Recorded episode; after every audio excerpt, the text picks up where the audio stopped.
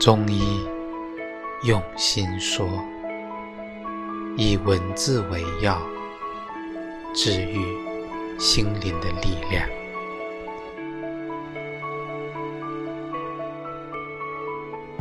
人与人之间的关系，常常从熟悉到误解，从分离到释怀，释怀。似乎才是最终认识自己和理解别人的方式。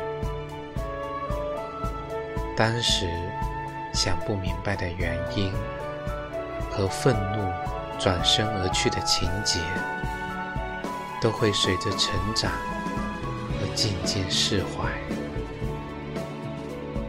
释怀不是不再生气，也不是。没有感情，而是面对曾经最熟悉的那个人，还能问上一句：“你还好吗？”